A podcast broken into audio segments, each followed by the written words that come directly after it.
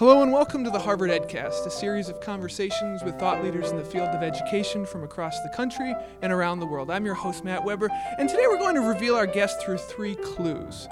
First clue is he's Time Top 100 list for being, quote, an extraordinary innovator and one of my heroes, according to Arne Duncan. Number two, his model for cradle to career education was lauded by President Obama with plans to replicate in 20 cities across the country. And number three, He's an author, a documentary movie star, the president CEO of Harlem Children's Zone, and if you haven't guessed by now, he shares a first name with a popular giraffe and a last name with a hockey loving country. Welcome to the EdCast, Geoffrey Canada. Thank you, thank you. That, that was the best introduction I've ever had. I must admit, I have to remember that one. I'll share with you my notes afterwards. So, Mr. Canada, first question. Today you're here at Harvard to receive the Harvard Graduate School of Education Medal of Education Impact. Now, the word means, the word impact means a lot in many different ways, and it's how you measure it too. I'm curious, how do you quantify or qualify impact on education? Well, you know, uh, it's uh, wonderful for me to be uh, sort of back at the scene of the crime. Uh, I was here uh, many, many decades ago, and uh, this experience right here on Appian Way really changed my take on education. Uh, so when, when I think about impact today, I really uh, think about a couple of things. Uh, one is, uh, are we making a measurable difference? And uh, I think this idea of uh, our work being more than just good intentions, that it is clear where we're succeeding and where we're failing. that's one issue. The second issue I'm really concerned about when it comes to impact is scale. Uh, you know, I think we figured out how to save one or two kids, uh, but we're losing kids by the millions in this country. And so uh, we also think when we uh, sort of are self uh, analyzing our work about uh, this issue of scale and are we really reaching thousands of young people and making a difference in their life? Back to scale, many, many years ago, let's say just say two decades, your role as president and CEO was different than it is now in terms of your responsibilities, in terms of your presence in the sort of ecosystem of the media. What has stayed consistent through those decades in this work, and then what brings you most joy? Well, you know, it's, it's interesting because I was talking with a group of people uh, yesterday in Washington, D.C., and I was explaining to them that uh, the only thing I wanted to do uh, with my uh, sort of training from Harvard and from Bowdoin uh, was to uh, help my kids. Uh, and, uh, you know, the definition of who my kids were changed over time. I, I really only had three jobs. And, and when I first started here, I was working in a school in Boston, and those were my kids. And later, the kids in Harlem were my kids. And I still want to be judged on that primary set of uh, facts. Have I really helped my kids? Uh, now, look, there was some long shot in me helping my kids, maybe other kids, uh, as a byproduct of my work would be helped. But it was nothing I planned on, nothing I anticipated, uh, and nothing that I necessarily even looked forward to. I think that uh, we've been trying to come up with a set of solutions. Uh, and we're not there. I think we're a lot further today than we were 20 years ago. Uh, but we, I still feel like uh, that you know there's a lot for us to learn and a lot for us to get better about. The focus, obviously, in your work is being on children. Talk about the experience of seeing your children grow up into be adults, and, and what is that like as someone who's helped them get to adulthood? Well, I, will tell you, it makes you feel old. We'll start. we'll start there. Uh, there, you know, it's interesting because uh, uh, there are a group of young people that I worked with, um, and I've been at the same job for 29 years. Uh, now those folk are middle aged, uh, and it's really hard for me to relate to the fact that I have young people who I call my children who are middle aged, who have kids who are in their teens. Uh, so, uh, but it's a, um, a marvelous. Uh, feeling because you understand something differently when you've been in a place uh, for a long period of time you recognize that the kid you're saving today, you're not just saving that kid, you're saving that kid's kids. And when you actually see the children of the folk that you worked with and see how these young people are on a different trajectory, uh, it allows you to understand why this work is so important. uh, every child you save, uh, you may only get the credit for saving that child. But the truth of the matter is, there's a good chance you're going to uh, continue to uh, sort of reap the benefits of that effort uh, with that kid and then with that kid's kids. Uh, I look forward, it won't be long before my kids kids have kids, and I'll be looking at that sort of third generation of folk who I think have benefited from those early years of work. Waiting for Superman, you talked about your experience at Harvard being transformative and, and it's true in a lot of the talks you'll give. Here we are back at Harvard. I'm not sure. When was the last time you were here? Oh, that's a good question. Probably been, it's probably been a couple of years. A couple of years. So we're back, as you said, the scene of the crime. Talk about that experience, that time getting your master's degree here as, as something, and this isn't just a cheap plug for the school, but what was it like being here at an education school? Because education schools have gotten a lot of criticism over the past couple of years. What was the value add for you being here? Yeah, well, you know, it's something I'm going to talk about uh, this afternoon when uh, I receive my medal. Uh, there were real scholar activists here uh, who were real practitioners. Uh, there were professors who uh, put their money where their mouth was. they not only taught the classes, but then they went out and actually educated the kids.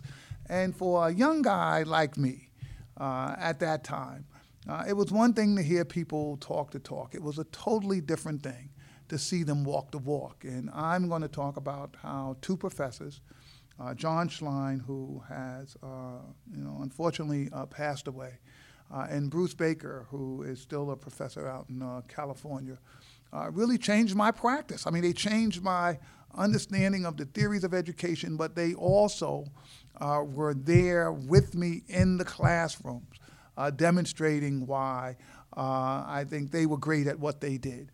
Uh, and so when I think of you know the uh, Graduate School of Education here at Harvard, I, I, think about those great professors who not only professed but then actually went out uh, and did the work. And they were you know uh, mentors, role models, examples of what keen intellect and real desire could could accomplish. And I think it's something that set the Ed School apart from lots of other places. A couple months, you're going to be giving the commencement address at Penn. Congratulations, by Thank the you. way.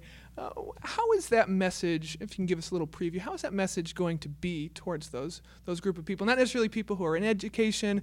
Um, what is the broad message as, as an insider of education, but speaking to both insiders and outsiders? How how is that message going to resonate with a group a, in a commencement setting? And then how has that message changed over the years? Well, so uh, what I really want to say to the young people uh, at uh, uh the uh, university uh, is that we have increasingly become a um, you know stratified community of haves and have-nots, and even the sort of degree from a great institution like the University of Pennsylvania does not necessarily uh, mean that you are going to uh, be uh, financially stable and successful anymore in America today. That the country is changing rapidly.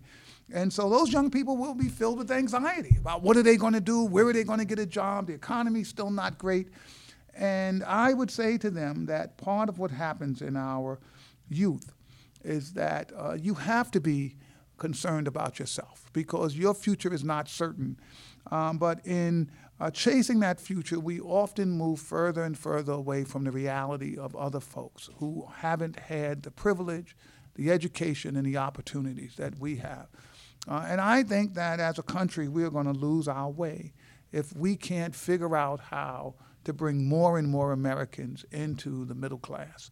Uh, that that's what makes America great. Uh, the evidence is clear. We're no longer uh, a class that has a lot of great social mobility.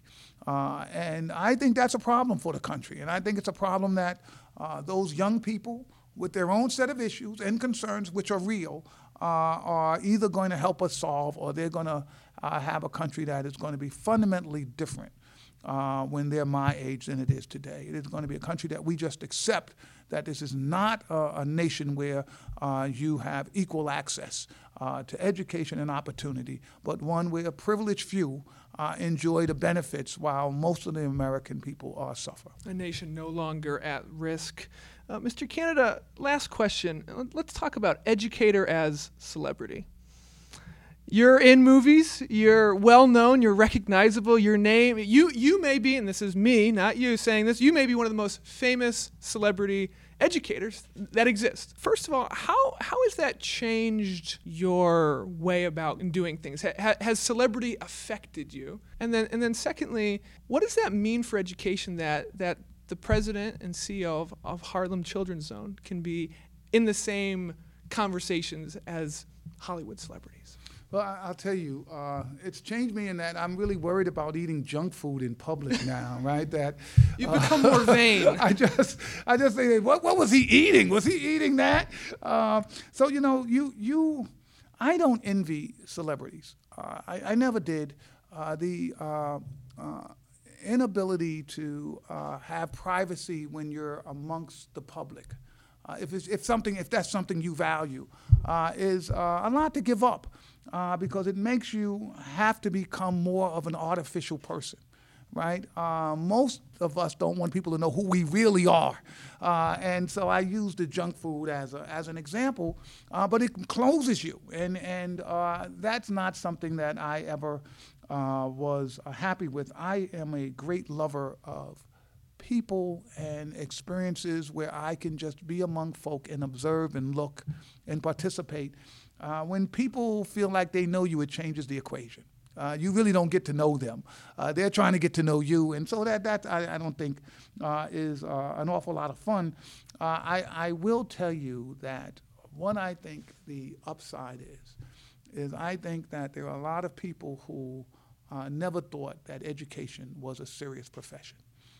They just thought you know, well, who would go into that and, and, and who would really care about education and educators and folks like that?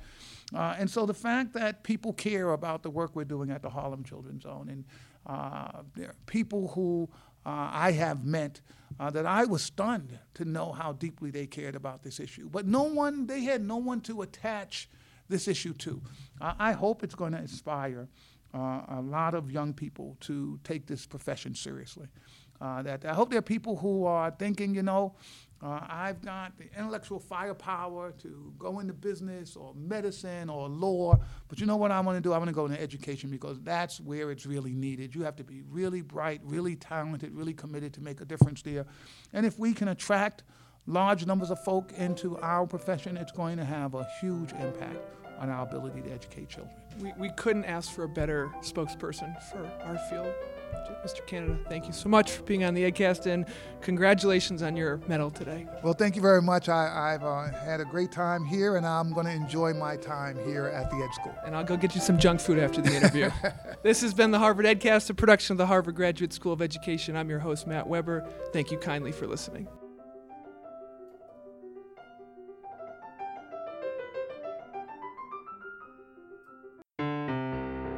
The Harvard Graduate School of Education, working at the nexus of practice, policy, and research.